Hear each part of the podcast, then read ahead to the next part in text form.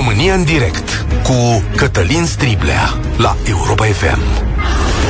Bun găsit! Bine ați venit la cea mai importantă dezbatere din România. A început recensământul de ceva vreme la noi în țară. Oameni buni, de altfel peste 2 milioane dintre noi s-au și autorecenzat cum se numește și în același timp rețelele sociale s-au umplut de gânduri, mituri, credințe, întrebări de dimineață. Cine a ascultat deșteptarea a putut să urmărească și uh, dialogul încurcat dintre mine și domnul Pastia, în care fiecare am avut altă problemă despre modul în care folosim acele sau completăm acele formulare online dar chestiunea esențială, dincolo de problemele apărute, rămâne cea a importanței acestui act.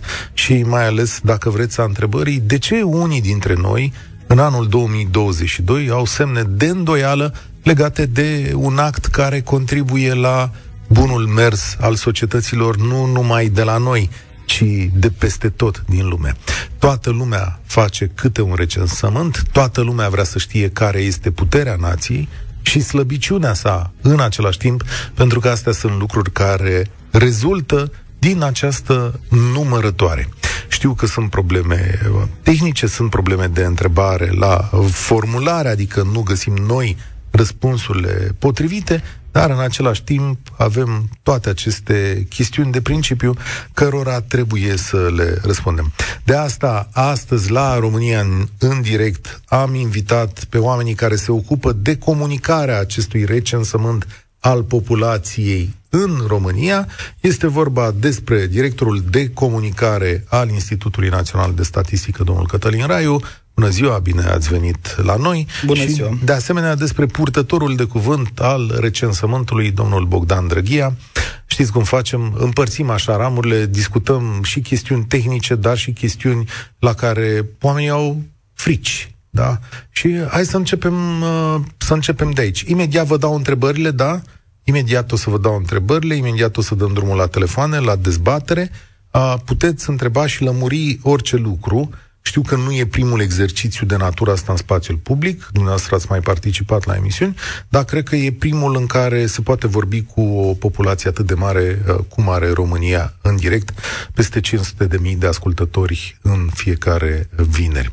Așadar, domnule Raiu, întrebarea pe care și-o pune toată lumea. Domnule, dar de ce e necesar să faceți asta? Nu aveați toate datele? Adică le aveți, nu? Aveți buletinele noastre, aveți casele noastre, aveți veniturile noastre. Aveți uh, religia noastră?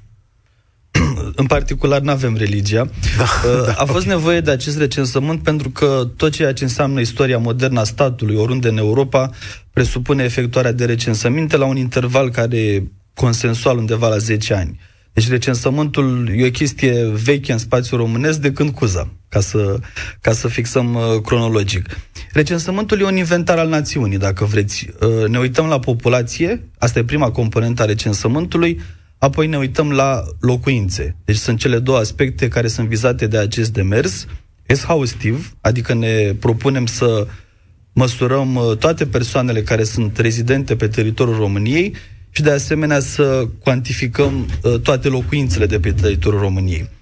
E nevoie de recensământ pentru că toate politicile publice, și când spun toate nu e o metaforă, nu încerc să exagerez, își trag seva din acest set de date care reiese odată ce rezultatele sunt uh, diseminate. Vorbim de politici de locuire, vorbim de educație, vorbim de politici care țin de energie, pentru că sunt uh, nu foarte la modă și ne ustură uh, efectiv viața de zi cu zi uh, zilele acestea. Vorbim de indicatori care par mai sensibili. Adică știți unde, de exemplu, o comunitate își dă seama unde trebuie să bage gaz sau nu. Exact. Sau dacă mai bagă gaz, da. Uh, gaz, știu, canalizare. Gaz, canalizare. Deci astea sunt răspunsuri pe care oamenii urmează să le, să le primească. Și aici vine întrebarea următoare, că sigur o să auzim. Dar de ce ne numărați casele, domnule? Domnul Drăghia, răspundeți trebuie, Da. Trebuie să aflăm și fondul de locuințe al României. Uh, avem uh, semnale din uh, timpul pregătirii recensământului că anumite case nu apar pe statisticile noastre. Noi trebuie, statul trebuie să cunoască exact care este fondul de locuințe, pentru că ulterior, și aici vă dau un exemplu concret, să știm unde construim școli, grădinițe, să știm unde putem înfi- avem nevoie să înființăm o secție de pompieri. Există case care nu apar în statistici, scuzați-mă că întreb, adică uh, pentru mine este... Pe, pe teren, da. Colegi de-ai noștri au găsit uh, cazuri în care acele case nu existau. Și... Ca să înțelegeți, nu e vorba de registrele pe care le are statul la momentul ăsta, care pot fi bune sau mai puțin bune, cum, cum insinuați. E vorba de a fixa precis populația și legătura ei cu fondul de locuințe. Cu alte cuvinte, știți că există în România o problemă care, din păcate, care din fericire pentru Occident nu e împărtășită de alte țări, aceea a faptului că adresa de domiciliu nu este identică cu cea de reședință. Dacă întrebăm ascultătorii noștri și probabil vor intra și unii dintre ei vor mărturisi acest lucru, o bună parte din noi, aproximarea mea e că undeva la 50% din oamenii care nu locuiesc uh, la adresa din buletin, nu și-au schimbat-o, nu și-au declarat-o de ani de zile. Ăsta este, de exemplu, un gest să spunem civic, dar și o obligație legală care trebuie uh, respectat cu sfințenie într-o țară precum Germania. E, România, neavând această disciplină civică, cumva este nevoie de acest inventar al națiunii, să vedem efectiv unde trăiesc oamenii, nu ce scrie pe buletin, recensământul nu privește buletinul, nu are nicio legătură cu buletinul. Și să știm în acele locuri unde sunt oamenii rezidenți, ce fond de locuințe au și cu ce grad de bunăstare. De asta ne uităm, spre exemplu, dacă au aer condiționat sau toaletă în curte, dacă se încălzesc cu gaze, cu lemne sau cu un alt tip de Există de și întrebarea asta, da. Există și întrebarea asta. Haideți să facem în felul următor. O să dau telefonul, o să vă adresez câteva întrebări, dar știți că discuția este liberă. 0372069599. Îl repet, puteți să ne sunați de oriunde din România. Recensământul e și la țară și la oraș. 0372069599.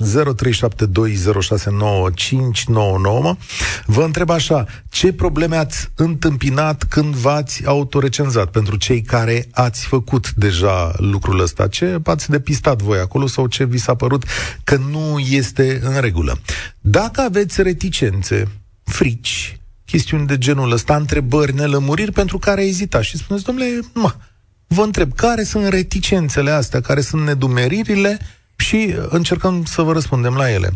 Vă încurcă, că așa am văzut că mesajul predominant pe Facebook și pe rețele sociale e, vă încurcă întrebările legate de averi și de proprietăți? E o problemă aici pe care o aveți voi? Și, de asemenea, povestiți-ne despre persoanele care nu vor să se recenzeze și ce nedumeriri, ce temeri au. Toate opiniile sunt așteptate. 0372069599. Înainte de orice, domnul Drăghia, înainte de a intra în uh, direct Sergiu, da, o secundă răbdare că vreau eu să lămuresc. Deci, domnul Drăghia, de dimineață am intrat eu acolo, nu l-am declarat pe filmul că, na, am fost neatent, n-am citit, n-am văzut, că de la bun început, și repet asta, de la bun început, toți cei care locuiesc în proprietate trebuie trecuți în formularul cu pricina, da? Ce faci după asta dacă te încurci aici, cum am încurcat eu? Dacă uh, nu, tre- nu se trece un membru al familiei, procesul se reia de la zero, uh, se completează cu uh, formularul de preînregistrare, se uh, primesc uh, mail-uri cu chestionarele propriu-zise, sunt transmise către noi, iar chestionarele inițiale sunt anulate. Ah, ok, bine de știut, pentru că eu am făcut chestiunea asta, dar am sesizat că în același browser mi-a dat o fereastră din aia în care mi-a spus, da, da, dumneavoastră sunteți în mijlocul recenzării. Și am rămas un pic blocat aici, am reușit de pe alt uh, sistem. Adică, mă rog, în capul meu era alt IP, dar probabil da. să fost doar sistem. Probabil n-ați apucat să încheiați prima parte, uh, partea a doua a procesului și v-ați dat seama că ați uitat un membru al familiei. Da. Păi nu, că e chiar prima întrebare. Știți câte persoane sunt în locuință? Și am scris trei. Și atunci formularul s-a făcut automat roșu și a zis, sau galben, s-a făcut și a zis, vezi că ai spus că sunteți doi, chiar așa mi-a spus. Ați declarat că sunteți doi, nu, nu trei. Și acolo m-am oprit și m-am blocat. Da, acolo a fost problema. Nu ați încheiat chestionarul. Uh-huh. După, și de aceea n-ați putut uh, de pe același uh, sistem. Aha, de pe același sistem. După asta s-a, s-a rezolvat uh, treaba. O să mai am întrebări legate și de case eu. Astăzi de la mine. Dar începem dezbaterea domnilor, dacă sunteți de acord. Vă rog o secundă, domnul Raiu, da. Da, trebuie să spunem că formularul e foarte intuitiv și că deja da. conține foarte multe filtre care îl ghidează pe cel care completează să-l, să-l completeze cu succes. E un alt exemplu legat de suprafața de locuit. Noi am definit o cameră ca având cel puțin 4 metri pătrați. Dacă spui că ai 3 camere, la suprafața totală a apartamentului e de 10 metri pătrați, vei fi atenționat de platformă. Am văzut asta, da. Deci sunt o felul de filtre de genul ăsta, deci... sau dacă spui că ai 17 ani de ai absolvit Universitatea de Muzică, ți se va semnala lucrul ăsta. Deci cei 4 metri sunt minimi. Sunt minim. Noi sunt considerăm minim. o cameră ca având uh, măcar 4 metri pătrați. Ok. Deci, atenție, nu de 4, de, de la 4 în sus puteți adăuga. Uh, Domnilor, uh, declarăm dezbaterea deschisă din momentul acesta 0372069599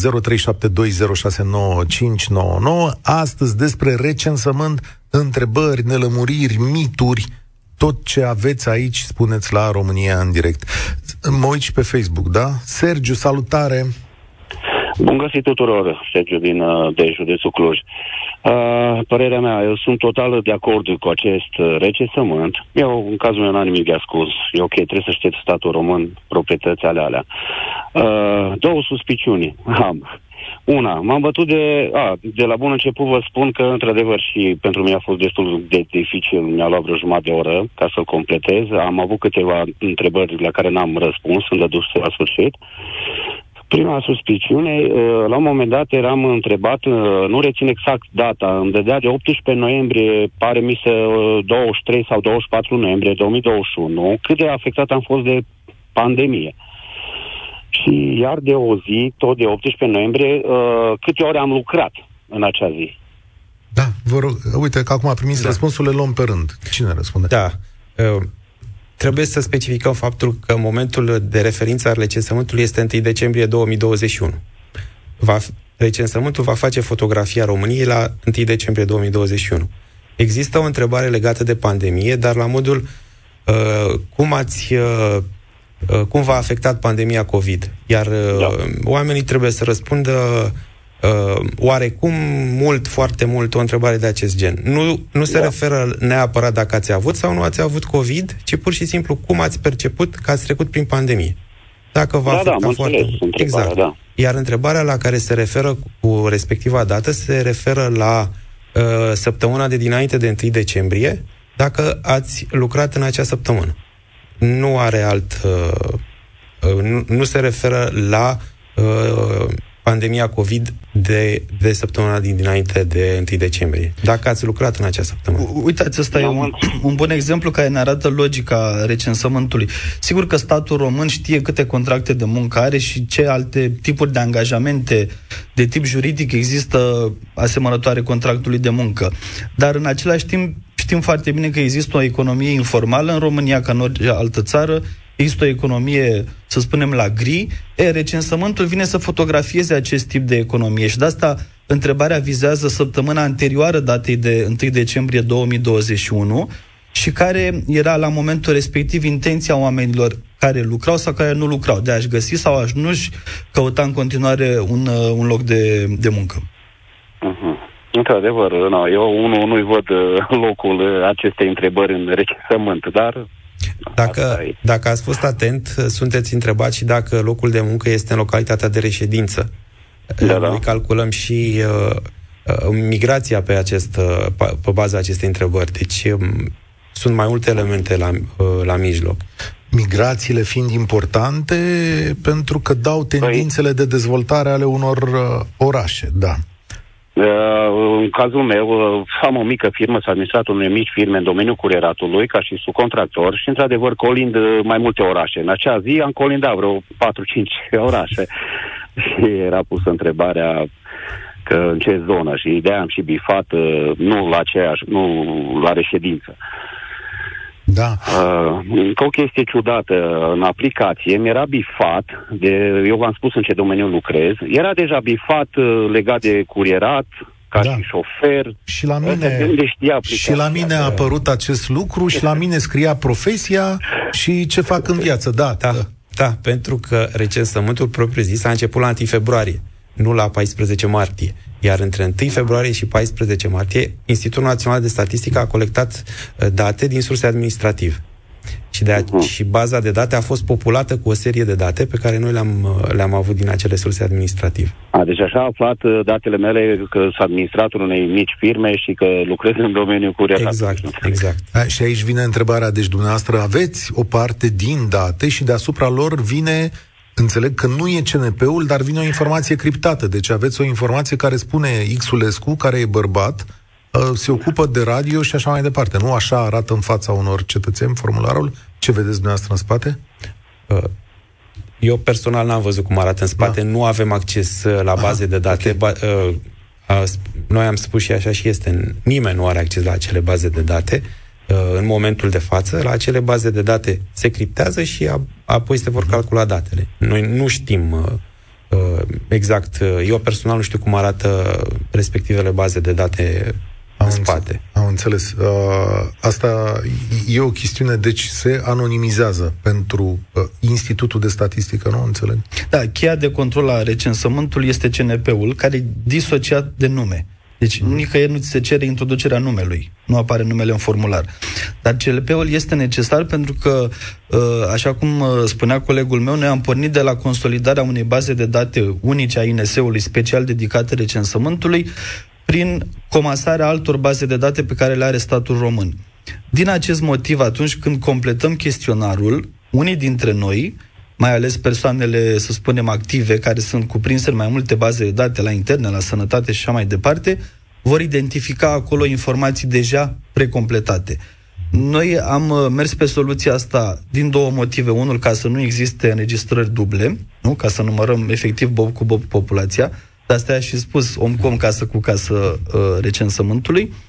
Și al doilea, pentru a ușura Uh, completarea de către oameni. Nu în momentul în care vezi că anumite câmpuri sunt uh, construite, sunt completate, ți-e mai ușor să le completezi pe celălalt. Sergiu, mulțumesc tare mult dacă nu sunt alte întrebări. Încerc să fac Atât. loc.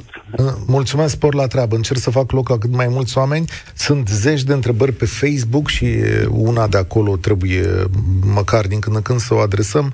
Uh, Florin Popescu întreabă, cine plătește ziua, angajatorul sau statul, ziua liberă? Am contraziceri cu șeful. Ia, că s-a ajuns și la problema zilei, zilei libere aici. Că... Ziua liberă este dată prin legislația care guvernează recensământul și care este lege națională dată de Parlament. Responsabilitatea acordării zilei libere, nu vorbim de plată da. efectiv, este a angajatorului. Aha. Fie el că angajatorul e public sau privat. Ok, am înțeles. Deci responsabilitatea aparține angajatorului. Mulțumesc. Bogdan, salutare, ești la România în direct. Să trăiesc, domnul Striblea.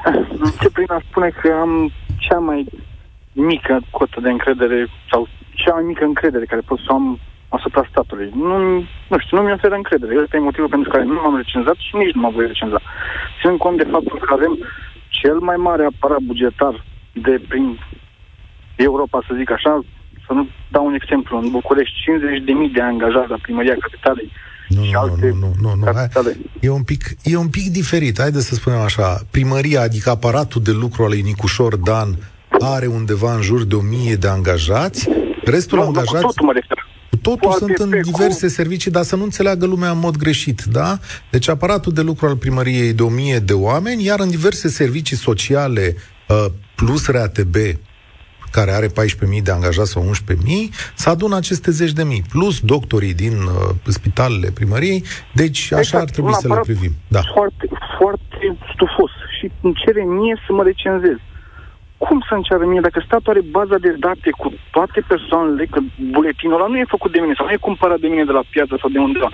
Buletinul e cumpărat, cumpărat, e luat de la stat. Statul trebuie să știe toate datele despre mine. Domnul... Nu înțeleg care e rolul Domnul Raiu vă răspunde. Da, asta explicam puțin mai devreme. Recensământul nu are nicio legătură cu buletinul, dar absolut nicio legătură.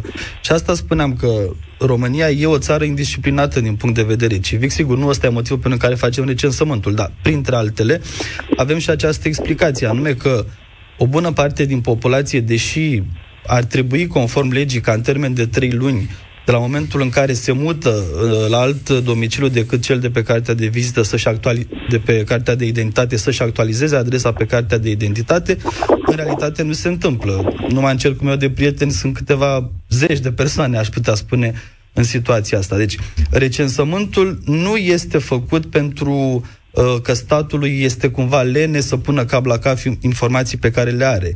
Recensământul este făcut pentru că avem nevoie de informații suplimentare celor pe care deja statul le are, pentru a elabora niște politici publice foarte concrete. Să luăm exemplu uh, zonei Ilfov București, da? Deschiseze subiectul colegul meu Bogdan Drăghia puțin mai devreme. Dacă tu locuiești în Ilfov, dar lucrezi în București, nu? Înseamnă că tu faci o navetă. Înseamnă că tu, de exemplu, preferi să-ți duci copiii la grădiniță în București lângă locul de muncă ca să te poți întoarce seara cu ei. E, ăsta e tipul de comportament social pe care statul nu are cum să-l cunoască din documente, din baze de date. De asta e nevoie de recensământ, ca să poți să vii să rafinezi niște politici publice dedicate nevoilor unor categorii însemnate de persoane. Și iarăși, n-aș, n-aș merge cu tema asta a fobiei față de stat, statul e obez, statul e plin de, de leneși, pentru că atunci când ne doare ceva, vrem ca la spital să găsim uh, personal foarte disponibil și dedicat nou. Și exemplele pot continua. Poliție, judecătorie nu, nu, și mai departe. Mă refer, mă refer în sensul nu. În sensul că, da, într-adevăr, e nevoie de oameni, dar unde e nevoie, acolo nu găsești. Să vă dau un exemplu. Mă urmăresc pe site-uri de socializare, polițiștii, mare majoritate sunt la birouri. Cei care sunt în teren, foarte puțin. Și nu avem, când chem sunt la unul, adică, e foarte greu că n-au personal. Adică, ați vrea să-i puneți la recensământ. Da. Uh, da. Nu, nu, acum vă dați seama că nu putem să răspundem la aici sau acum la tipul acesta de întrebare, nici măcar nu știm dacă e o, un mit sau poate așa e, poate mai mulți în birouri decât pe stradă, nu știu. Ultima dată pe unde circul eu, uite, impresie, văd prea mulți pe stradă, sunt câte șase la un loc.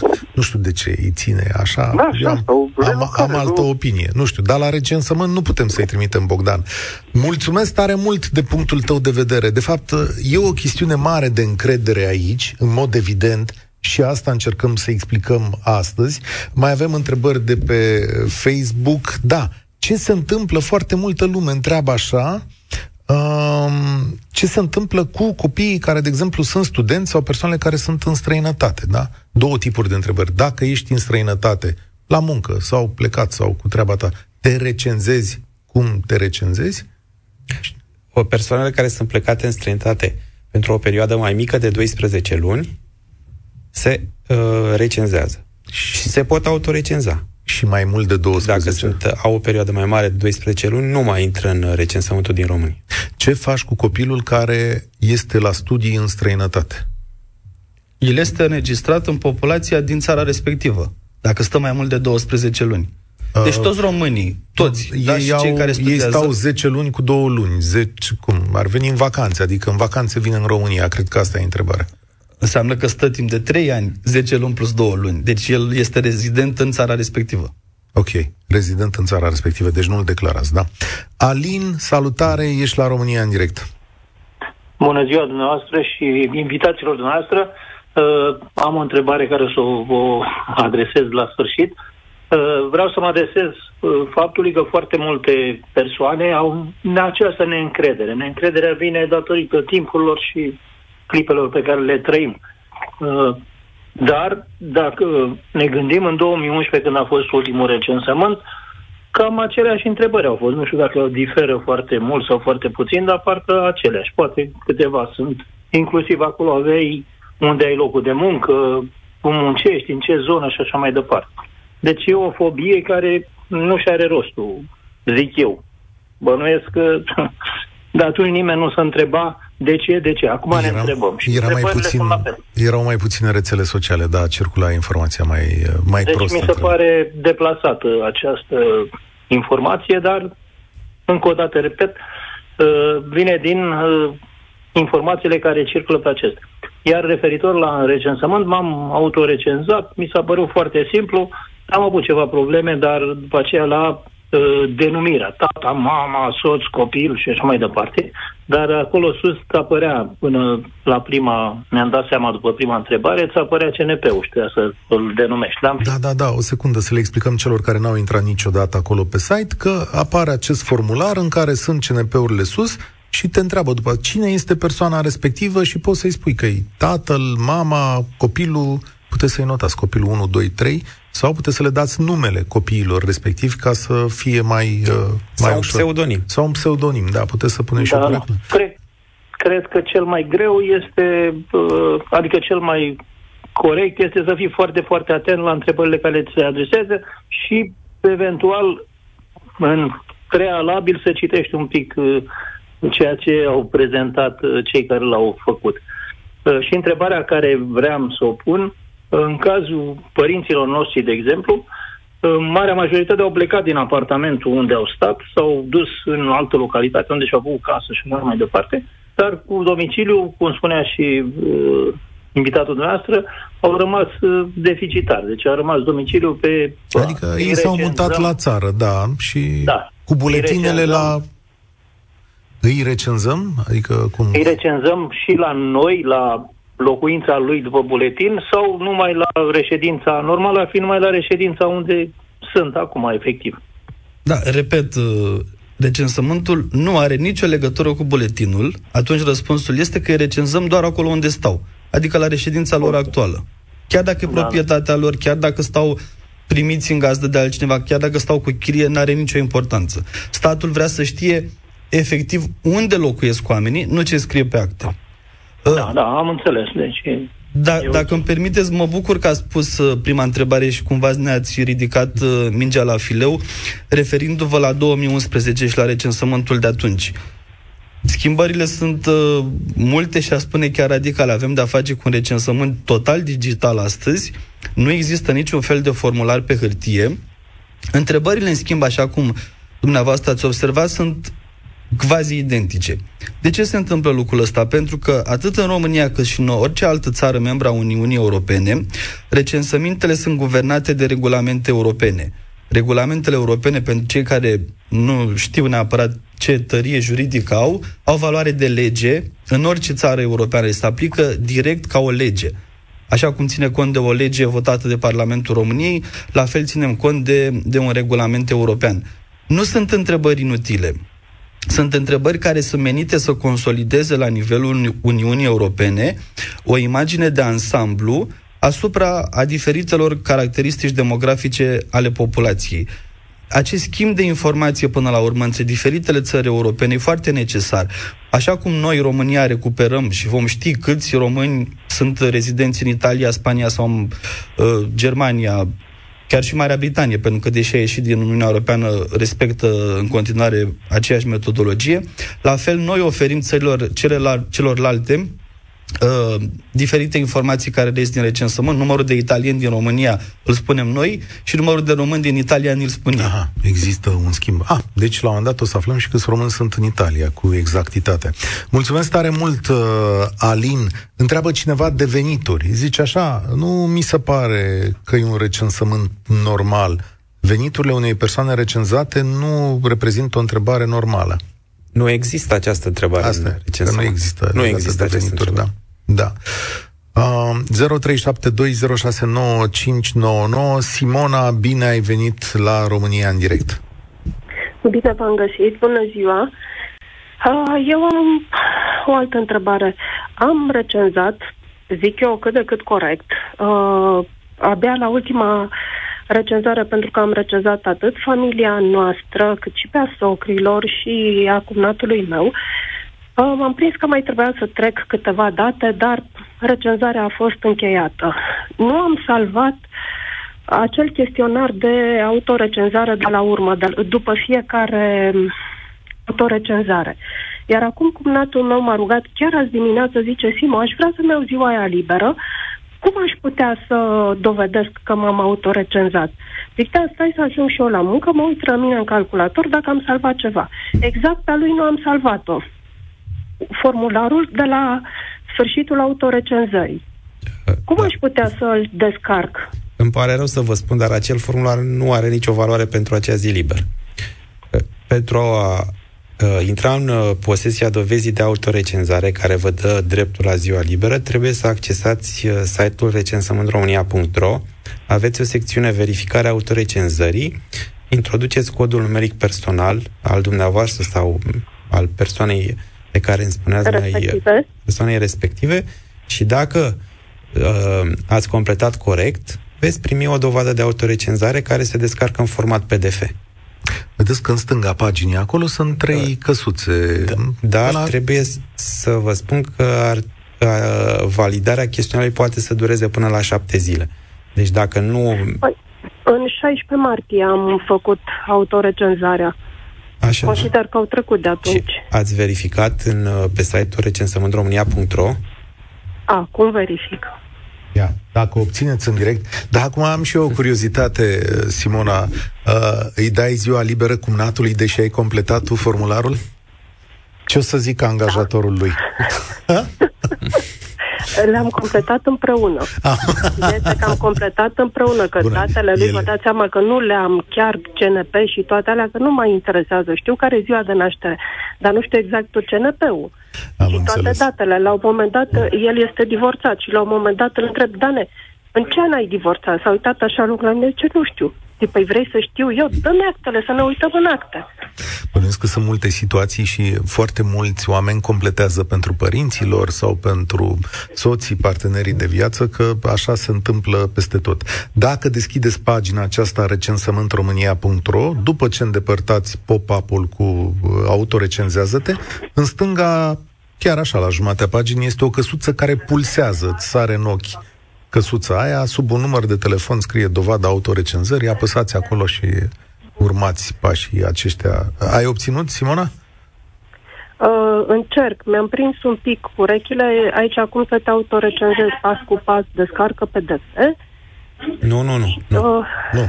Închide acela, dă pe Xuleț și după ce îi dai da. pe Xuleț, după ce îți apare pagina fără pop-up, o să găsești uh, această căsuță care se mișcă, da? e, îți atrage atenția chiar uh, destul de, destul de mult acolo. Aha, recensământul, uh, da, e dovada autorecenzării. Așa, ai văzut? Acolo. acolo, bravo. Am rezolvat-o în direct. Româna. Suntem precum... mult tot. Suntem precum la call center. Mulțumesc tare mult, uh, Simona. Apuc să mă uit și la întrebările de pe Facebook, cât de cât o să mai adresez de acolo. În studio sunt alături de domnii Bogdan Drăghia, purtătorul de cuvânt al recensământului și Cătălin Raiu, care este directorul de comunicare al INS mituri, întrebări, utilitare, temeri, nedumeriri, toate le răspundem astăzi. Daniela, salutare, ești la România în direct. Bună ziua, bine v-am găsit. Am o întrebare la care parțial uh, uh mi s-a răspuns uh, cu două răspunsuri uh, anterioare, dar nu în totalitate. Uh, este vorba despre fiul meu care este student în Oradea, dar având în vedere Uh, de gringolada din uh, învățământul universitar din acest an, adică acel hibrid uh, online combinat cu prezența fizică, eu am, l-am declarat în domiciliu, respectiv în, ca domiciliu în satul mare. problema este că, problema, de fapt nu este o problemă, ca cetățeni responsabili în septembrie, când, înainte de începerea anului universitar, Uh, el uh, este, era cazat în uh, acel moment la nașii noștri din Oradea și am făcut și viza de flotant. Întrebarea mea este dacă eu l-am, l-am declarat în gospodăria din satul mare ca persoană prezentă în gospodărie, având domiciliul din actul de identitate în satul mare. Acei nași din Oradea, în momentul în care uh, se autorecenzează, presupun că nu mai este de declarat, că nu poate fi introdus cu, de două ori cu același CNP. Da, eu reiau obsesiv ce am spus uh, mai devreme, recensământul nu are legătură cu buletinul. Deci nici cu viza de flotant. Important este la 1 decembrie 2021, asta este data la care ne referim în acest recensământ, 1 decembrie 2021, unde era rezident fiul dumneavoastră. Asta trebuie să declare la recensământ. Dacă dumneavoastră l-ați declarat Noi la satul declarat mare... atunci la satul mare, că în acea dată era la satul mare, dar Perfect. în rest... Rămâne acolo, dacă l-ați declarat Bun. la satul mare. Ok, deci atunci cei din Oradea nu mai au nimic de declarat legat de, de... Deci pe ei stresa ideea de flotant și să știți că această problemă nu este doar a mea. Să li se ridice stresul atunci. multor yeah. întrebarea. Daniela, uh, mai sunt alte întrebări? Uh, ca să știu cum. Mulțumesc tare mult. Vreau să leg această întrebare de o observație pe care doamna, o doamnă Steluța Barbă o face pe Facebook. De ce crede statul că oamenii o să, că, că oamenii o să declare unde locuiesc cu chirie fără contract de închiriere. Că asta e, de fapt, și una dintre problemele care apare în acest uh, recensământ, da? Și e o situație, sunt multe cazuri în care nu se plătește chirie, nu se plătesc taxele pe chirii și de aici problemă. Vedeți, o altă informație pe care noi nu avem din surse administrative. Dar puteți să încrucișați, oamenilor le este teamă că puteți încrucișa acum datele? Nu, în niciun caz nu se va întâmpla acest lucru. Datele colectate de noi vor fi folosite strict în scop statistic. Nu, vor, nu pot fi folosite nici măcar în justiție. Există un cod de conduită la nivelul statisticii oficiale europene care, repet, are valoare de regulament european, adică e lege care guvernează întreaga Uniune Europeană și se aplică în fiecare țară, prin care este interzis INS-ului, în cazul românesc sau instituțiilor omologe în celelalte țări, să scoată vreodată vreo informație la nivel individual din instituție. Către terți, deci către instituțiile statului sau deci, către public. Aici este să, dead end la INS. Ca să înțeleagă cineva, ca să înțeleagă cei care ne ascultă sau care au pus întrebarea. Deci chiar dacă ați reușit să puneți cap la cap date care dovedesc că undeva locuiesc oameni fără a plăti taxele, aceste date obținute, să zicem că ar fi posibil, nu sunt valabile în fața celorlalte autorități, adică nu pot fi folosite în justiție, da. Nu pot fi tras la răspundere. Da, nu pot fi folosite în justiție, dar INS-ul nu, nu poate să, să pună cap la cap astfel de date din care să reiasă faptul că cineva stă într-o locuință cu chirie fără contract. Nu există așa ceva. Am avut o discuție la un moment dat cu cineva care îmi spunea așa, de ce să-mi declar cu proprietăți diferite în uh, locuri diferite din România, da? Să zicem 3-4 proprietăți la număr. De ce să-mi declar eu toate aceste proprietăți? Că statul oricum le are, de ce să știe statul să poată deodată să le pună la un loc sub numele meu? E corectă abordarea asta? Sunt mulți oameni care gândesc așa. Adică ei detectează un pericol în această zonă. În primul rând, statul le știe sub numele proprietarului. Pentru că se presupune că acel proprietar e luat în evidență la autoritățile locale și plătește și impozit pe proprietățile respective. Deci primul lucru este că statul deja le știe.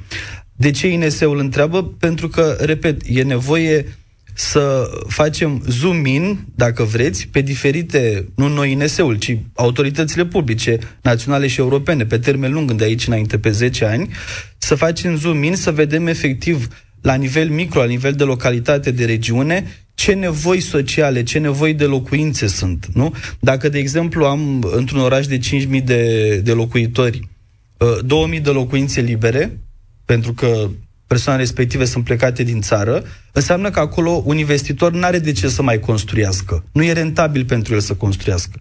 Deci, vedeți, utilitatea informației și pentru privat sau un supermarket. N-are de ce să mai construiască acolo dacă are 5.000 de locuințe uh, libere. Radu, salutare, ești la România în direct. O să prelungim câteva minute după ora 14, ca să știți, pentru că mai sunt uh, oameni pe fir cărora n-am apucat să le răspundem sau care s-au înscris da. la 0372069599.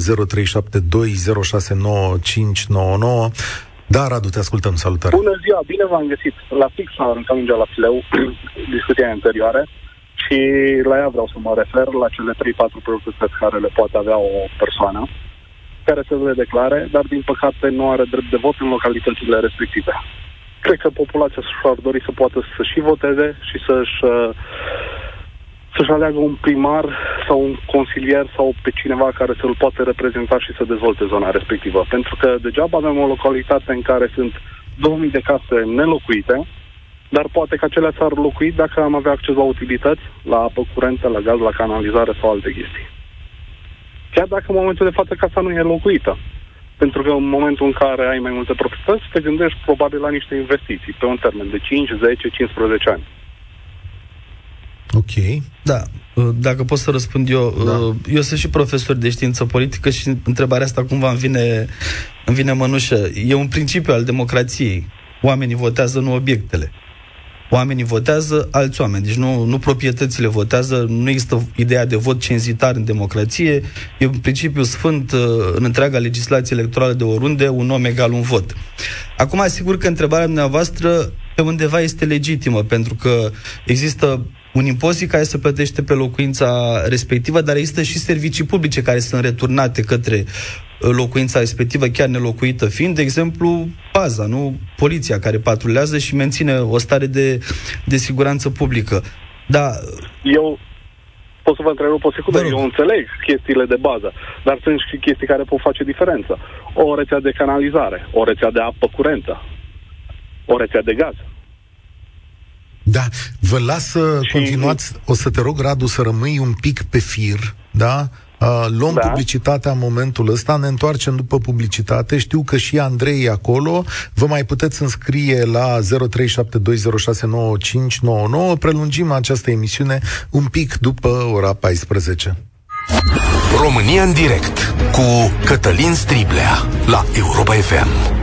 Reluăm România în direct, ediție specială despre recensământ. V-am uh, rugat să adresați uh, probleme, mituri, nedumeriri, tot ce credeți că este important pentru voi în legătură cu acest recensământ, mai ales în condițiile în care, sigur, ca de obicei, rețelele sociale sunt pline de tot felul de recomandări, întrebări sau opinii, unele dintre ele rău trase de păr. Andrei, eram împreună la telefon.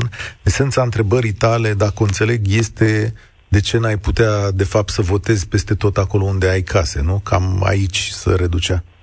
Aici ar fi, sau în momentul în care, de exemplu, nu știu, este o localitate în care eu mă recensez că stau în altă localitate. Pe localitatea respectivă este un număr mai mic de populație și atunci nu se încadrează în anumite proiecte în a se mhm. dezvolta localitatea respectivă. Și cum ai vrea vedea tu? Cum, cum ai vrea să fie, de fapt? Să fie o soluție, nu știu, să găsim, să se găsească o variantă, astfel încât în momentul în care la salubritate ești pus să plătești taxă, chiar dacă îți locuiești sau nu locuiești în localitatea respectivă, impozite și așa mai departe. Atunci se, se meargă și spre dezvoltarea zonei respective. Pentru că dacă ai o localitate chiar apropiată de un județ mare, da, din cauza că o are o populație mică, tu vei sta și se va dezvolta haotic și tot așa. Adică un bulgăre care cascadează alte probleme. Crezi că... Dacă sau... se face din start niște proiecte corecte, ar fi o dezvoltare mult mai bună și a zonelor. Bănuiesc că asta e ideea recensământului, adică după capul meu despre asta ar fi vorba, nu? Ca să... Da. Păi da, da. De exemplu, eu sunt din Cluj. Dacă mă recenzez și spun că stau în Cluj, eu mai am încă, nu știu, două, trei proprietăți pe lângă Cluj, într-o limită de 20-30 de kilometri. Probabil unele sunt mai bine dezvoltate, unele sunt subdezvoltate. Dacă vă vine să credeți că lângă Cluj, la 20 de kilometri, găsim sate în care nu avem apă curentă, nu avem canalizare, nu avem gaz, avem doar electricitate, la 20 de kilometri de Cluj, unde în Cluj, în Apuca, e 1000 Am înțeles. Și tu spui așa, pentru că eu nu apar în locuințele alea, nici dezvoltarea nu va merge cum trebuie, că lipsesc locuitori. Exact. Da, ce faci cu casele alea? Acum scuză-mă că te întreb, ca să înțeleagă toată lumea. Ai patru proprietăți în afara Clujului, ce se întâmplă cu ele? Le ții goale sau sunt unele care sunt luate pe investiție, sunt unele ce le ții goale, nu ok, faci, da, nu? fiecare cu viața lui, dar încercam să înțeleg. Vă rog, domnul Drăghia. Da, tocmai asta vreau să, să spun. Este important să le recenzați, pentru că în chestionar veți găsi niște întrebări uh, legate de utilități. Cum ați spus dumneavoastră, că sunt localități lângă Cluj care nu au decât energie electrică. Din, din moment ce dumneavoastră spuneți acolo că nu aveți apă curentă, nu aveți acces la canalizare, nu aveți acces la gaze, statul își poate da seama că în acea zonă este o problemă. Mai departe, dacă va crea politici publice astfel încât să uh, ajungă acolo canalizare sau gaze, asta nu mai este problema Institutului Național de Statistică. Este problema de, de celorlalți uh, decidenți. Dar recensământul trebuie să pună pe, pe masa acestora, uh, acestor decidenți datele din Uh, din teren, să spunem adică, așa. la final, după ce se face, primarul din localitatea respectivă poate să ia date foarte clare și să zică, băi, uite ce avem de făcut. Da. Andrei, îți mulțumesc tare mult pentru uh, prezență. Uh, revine o întrebare aici pe Facebook, o nedumerire. Ce rost are întrebarea aceea legată de ce am făcut în ultima săptămână din noiembrie? Am, ne-am referit la un moment dat la ea. Săptămâna 18 noiembrie, de la ce folosește întrebarea per se, întreabă ascultătoarea noastră. Ca statul să știe la momentul de referință 1 decembrie 2021, repet, ăsta e momentul da. la care se referă censământul, câtă populație rezidentă era angajată în câmpul muncii, în sensul larg al termenului, adică desfășura inclusiv activități remunerate, dar informale, nu neapărat reglementate de lege, și dintre cei care nu erau în câmpul muncii, cine era interesat sau era în căutarea unui job. E, da. e important să măsori forța de muncă dincolo de ceea ce La statul respectivă. deja știe în, în documente, în revisal sau în alte baze de date. Da, Radu fusese la telefon. Mulțumesc. Andrei urmează acum. Salutare, Andrei. Uh, bună ziua, Cătălin, bună ziua invitațiilor tăi și bună ziua ascultătorilor. Ce se întâmplă cu cetățenii care se află în dinamică? Spre exemplu, în ultimul an uh, locuiesc într-o altă locație decât cea trecută în buletin. Am înțeles că nu este vorba de actul de identitate în sine, dar după un an de zile o să revin în uh, uh, adresa de domiciliu, adresa din, uh, din buletin. Unde mă recenzez? Unde stau acum? Pe o perioadă de un an de zile? Sau la adresa de, de, de domiciliu unde o să revin după anul respectiv? Unde stăteați la 1 decembrie 2021?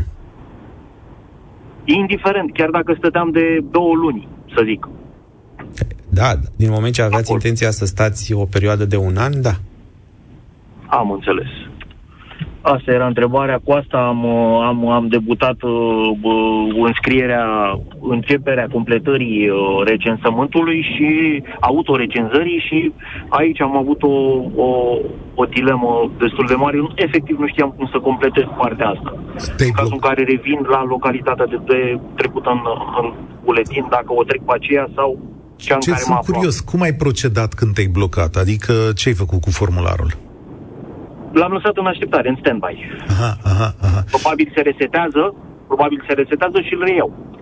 Se resetează, da? da? Da. După o perioadă probabil că se resetează, dar fii atent, Andrei, așa ca idee, dincolo sigur că această emisiune România în direct e, e o oportunitate pentru oameni în situația asta să sune, dar să știți, în general, pentru situații de genul ăsta există un call center la care înțeleg că să răspunde relativ bine și că să pot primi informații sau pot fi oamenii ghidați în uh, a completa formularul? Sigur, sigur. Da? Sigur, da. Adică există Pot. disponibilitatea din partea colegilor dumneavoastră să-și petreacă 30 de minute la telefon cu cineva? Sigur că da. Sigur da. că da. da. Okay. Și eu, eu personal am ajutat câteva da? câteva persoane să-și uh, completeze chestionarul. Aha, și mergeți pas cu pas? Din... Exact, pas cu pas. Da. Am înțeles. Uh, Andrei, mulțumesc tare mult pentru și întrebare. Spor la treabă îți doresc, foarte interesant. Alin, bune, bine ai venit la România în direct. Alin, salut, ne auzim. Cel, cel mai da, bine este, cel mai bine este să ne asculti în telefon, nu în radio, pentru că e o întârziere acolo. Da, o să-mi fie puțin mai greu să fac lucrul acesta. Alo? Da, da, te auzim, te auzim. Continuă. Da, am două întrebări punctuale. Bună ziua. Unu, dacă statul știe deja ce proprietăți avem, atunci când introducem primele date de bază ale persoanei, de ce nu ne ia proprietățile după CNP și să avem de-a face cu uh, rubrici precompletate? Adică eu după ce m-am băgat CNP-ul să-mi intre deja proprietățile. Cum îți intră, de exemplu, la locul de muncă, da, sau la profesie, de fapt. Scuzați-mă? Am zis cum îți intră la profesie, că la profesie există autocompletarea asta deja. Da, deci, da, ok. A doua, stai un pic cu a doua ca să răspundem la prima, să le luăm pe rând. Deci de ce Am dacă înțeles. statul are, are deja proprietățile statului, de ce nu funcționează un regim de autocompletare? Pentru că statul nu este interesat de proprietățile persoanei, ci de persoanele care locuiesc în proprietățile respective. Dacă dumneavoastră aveți trei apartamente, locuiți într-unul singur, celelalte două sunt date în chirie, chiriașii vor uh, completa datele despre locuințele în care stau, nu proprietarul.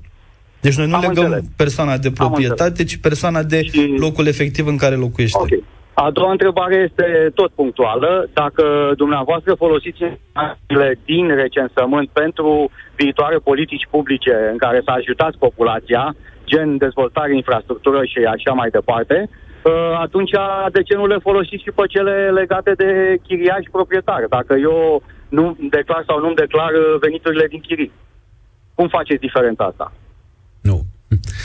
Nu. INS-ul doar pune pe masa decidenților uh, aceste date, nu INS-ul uh, a, deci le puneți pe masă. Face okay, politici publice, dar... Am înțeles, am înțeles.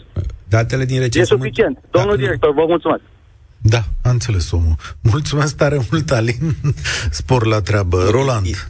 Sau cine? Mai exista o con... Da, ideea este că trebuie să re, vreau să repet, datele din recensământ nu vor fi folosite pentru stabilirea de taxe și impozite. Da, ceea ce spunea ascultătorul mai devreme, de ce nu folosim aceste baze pentru stabilirea uh, impozitelor sau pentru să fie utilizate, să stabilirea impozitelor pentru proprietarii care nu au contracte nu, nu pot fi utilizate aceste date. Nu avem cum. Da, e foarte interesantă și întrebarea asta de la un domn Viorel Mănescu. Aparatul de stat se reformează după recensământ dacă o localitate are puține persoane la primărie. Deci scade numărul populației dintr-o localitate. De fapt, asta e ideea. Ce se întâmplă cu aparatul administrativ? Că dumneavoastră o să puneți datele pe masa prim- primăriei și o să ziceți, nu mai sunteți în comuna cu tare, nu mai sunteți 8.000 de persoane cum erați, sunteți 6.000, să zic. Cel puțin dimensiunea Consiliului Local este dată de populația rezidentă. În schimb, numărul de senatori și deputați dat de populația după domiciliu, deci cei care efectiv au buletinul acolo. De aici apare confuzia asta în România că avem doar patru deputați și doi senatori pentru diaspora, deși numărul de români de acolo depășește cel puțin 3,5 milioane, dar în realitate în diaspora și-au declarat uh, domiciliul undeva în jurul la 700.000 de persoane. Deci pentru aceste 700.000 de persoane, statul român, conform legii, rezervă doar patru locuri de deputat și două de senator.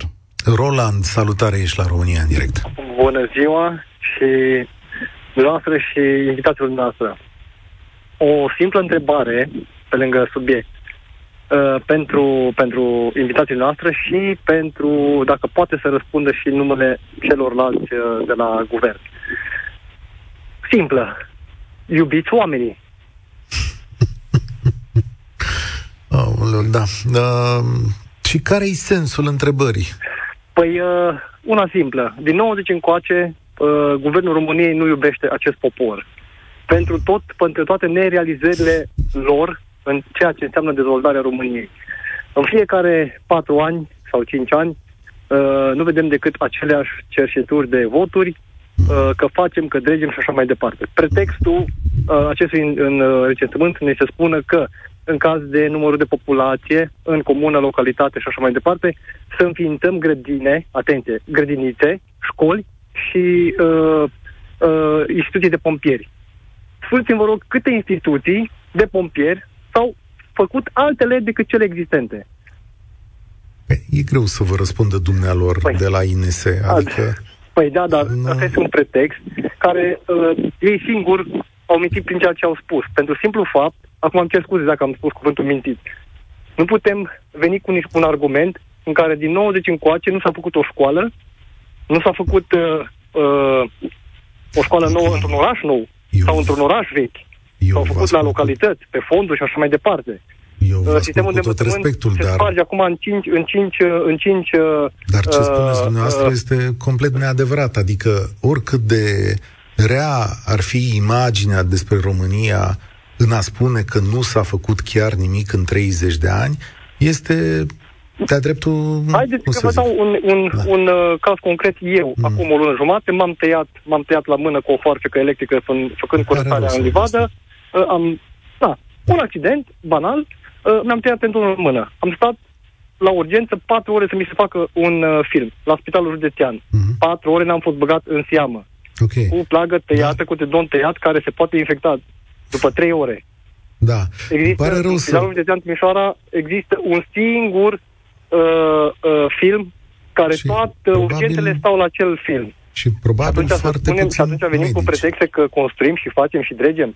Da. Nu se poate așa ceva. A, acum, deci, nu puteți o... pune o întrebare personală sau, cum să zic, o chestiune personală la un demers al statului care, pe ansamblu, ar putea rezolva păi, chestiunea asta. Uite, să vă dau un exemplu. Prin, dacă, dacă statul român poate să vadă în momentul ăsta că pentru Spitalul Județean din Timișoara sunt de două ori mai multe persoane decât considera în trecut că sunt, poate să aloce niște bani. Acesta este răspunsul.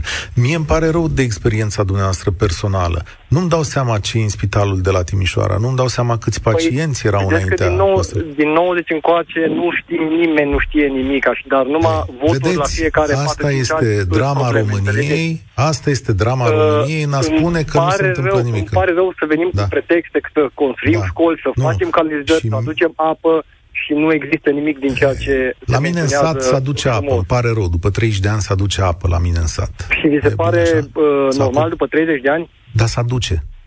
Deci când mai vine cineva ca dumneavoastră și spune că nu se întâmplă nimic, să știți că ăsta e un lucru în care eu personal nu cred. România merge prost, dar nu merge atât de prost încât să vină cineva să spună că nu merge. Lugul, Uite... de Lugol Deva, autostrada, de cât timp stă pentru o nimica toată? 10 km da. cât o mai rămas? Nu sau... știu de ce stă tronsonul ăla, păi, pentru fiecare există o explicație. Bun. Îmi, îmi, îi da. faptul o secundă și am terminat. O țară are un milion de probleme.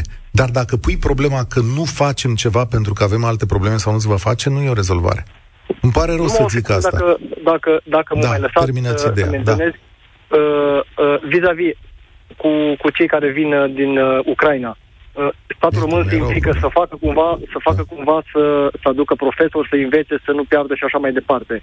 Dar statul român nu face nimic pentru cetățenii lor. E foarte îmbucurător că da. o țară ca România se gândește și pentru o țară uh, care acum, în situația moment actuală, Dumne. este la greu, nu acum, dorește nimeni. Îmi pare rău. Dar, dar hai să ne vedem deci, și de problemele Roland, noastre. Cu tot respectul. noștri au 900 de lei pensie. Da, și primesc ajutor, primesc încă un ajutor cu, în curând. Mama mea are 1000, 1200 lei pensie. Cum, put, cum pot să, să plătească o factură de un... gaz, energie și așa mai departe? Roland, mă ascult o secundă. Mai departe. Înțeleg toate problemele astea, înțeleg faptul că nu te poți concentra la o chestiune concretă a acestei emisiuni, înțeleg că noi nu putem să, să răspundem la toate necazurile de pe lume, dar în același timp emisiunea asta nu e un loc unde să poți să pui sloganuri. Noi nu funcționăm ca partidul aur. Înțelegi? Noi încercăm să raționăm asupra unor gânduri și asupra unor probleme. Toate lucrurile pe care le-ai înșirat sunt diferite unul de altul, în mod clar sunt legate de incompetență, de sărăcie, dar în același timp nu poți să spui pe o situație personală că România e o țară care uh, este o nenorocire. România nu e chiar o nenorocire. Da? Hai să ne calmăm și să ne așezăm un pic, să ne concentrăm la ce avem de făcut. Da? Au fost uh, patru minute în care am aflat ce e rău în România, da? Despre asta vorbim în fiecare zi. Dacă îmi permiteți un scurt uh, comentariu, înțeleg această tema dezamăgirii față de stat pe care mulți români o împărtășesc și cred că o împărtășesc cu oameni și din alte țări. Dar să nu uităm un lucru, că suntem europeni, că România e parte din Uniunea Europeană, iar multe dintre politicile publice pe care le invocăm sau le visăm în țara noastră, construcție de crești și grădinițe, gaze și așa mai departe, vin de la Uniunea Europeană. Haideți să oferim aceste informații, să le punem pe masa tuturor, deci inclusiv a Comisiei Europene, Parlamentului European, Consiliului Uniunii și așa mai departe, pentru că o bună parte din fonduri vin de acolo, o bună parte din orientarea strategică pe care se dezvoltă politicile publice în România vin de acolo. Deci dacă nu avem încredere în statul român, în guvernul român, măcar să avem încredere în instituțiile europene. Mai putem să luăm un singur telefon. Radu, salutare, închei România în direct de astăzi. Bună ziua, am auzit? Da, te ascultăm. Alo? Da, bună ziua, Radu. Sunt de la Brașov. Două întrebări și uh, prima, primul aspect vreau să mă refer la site-ul care a fost uh, în primele zile execrabil, site-ul Institutului Național de Statistică. Probabil că știți că n-a funcționat câteva zile, eroare, eroare peste tot. În fine, s-a rezolvat. A doua, uh, doua al doilea aspect, o întrebare. Tatăl meu este într-o casă de bătrâni. Este mai de un an de zile în altă localitate, sigur, decât localitatea de naștere. Cum se recenzează? Cine recenzează? Uh, instituția, casa respectivă sau vin recenzori acolo sau pot să fac eu pe internet recenzia. Și a doua întrebare, pentru că n-a fost de la, chiar de la început, nu știu dacă s-a răspuns, dacă am completat, uh, adică n-am completat tot, chestionarul l-am trimis, cum îl pot recupera ca să continui uh, înscrierea datelor în uh, formularul de recenzie. Atâta, mulțumesc. Mulțumim și noi, Radu. Dacă l-ați trimis și l-ați trimis uh, incomplet, trebuie să reluați procesul de la zero din etapa de uh, preînregistrare. Uh, în momentul în care veți transmite noul chestionar uh, completat corect, cel anterior uh, va fi anulat, uh, se va reține ultima, ultimul chestionar transmis. În privința tatălui dumneavoastră, da, există și varianta să așteptați, să aștepte uh, vizita în teren a recenzorului, care se va uh, petrece după data de 15 mai, între 16 mai și 17 iulie, dar în formularul de preînregistrare există și o secțiune acolo care ne spune despre uh, aceste despre situația respectivă, că aceste colectivități, uh, cămine de bătrâni și uh, nu am chestionar uh, formularul de preînregistrare acum în față ca să, să vă explic exact cum se procedează, dar personalul de acolo îl poate, îi pot autorecenza pe toți da. din căminul de bătrâni. Dacă persistă, mulțumesc tare mult, Radu, dacă persistă întrebările cu ajutorul celor de la call center, puteți fi ghidați, îndrumați pentru acest tip de, de situații sau pentru multe altele pe care uh, le întâlniți, uh, n-aș pune o concluzie astăzi, aș lăsa lucrurile deschise, doar aș spune așa că cred că e și o datoria noastră să ne recenzăm. Eu sunt ferm convins că lucrurile pot să funcționeze mai bine cu date pe care autoritățile statului le, le au în față.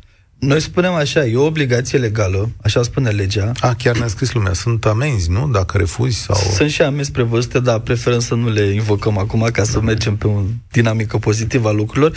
E și o datorie civică, cum spuneți, dar mai mult decât atât, și asta mi se pare mult mai important, e vorba despre drepturi și libertăți. Dacă ne pasă realmente de drepturile noastre, trebuie să punem aceste informații în scris, pentru că ele vor fi disponibile nouă tuturor nu sunt informații ale statului pe care statul le manipulează pentru nu știu ce cauze conspiraționiste, ci sunt informații care vor fi absolut publice către toată lumea și în baza lor se vor lua decizii care ne vor sprijini drepturile și libertățile noastre cetățenești. Școli, creșe, grădinițe, minorități etnice, culte religioase și așa mai departe. Cătălin Raiu, Bogdan Drăghia, mulțumesc tare mult pentru prezență în această emisiune. România în direct revine luni la 1 și un sfert. Eu sunt Cătălin Striblea. Spor la treabă!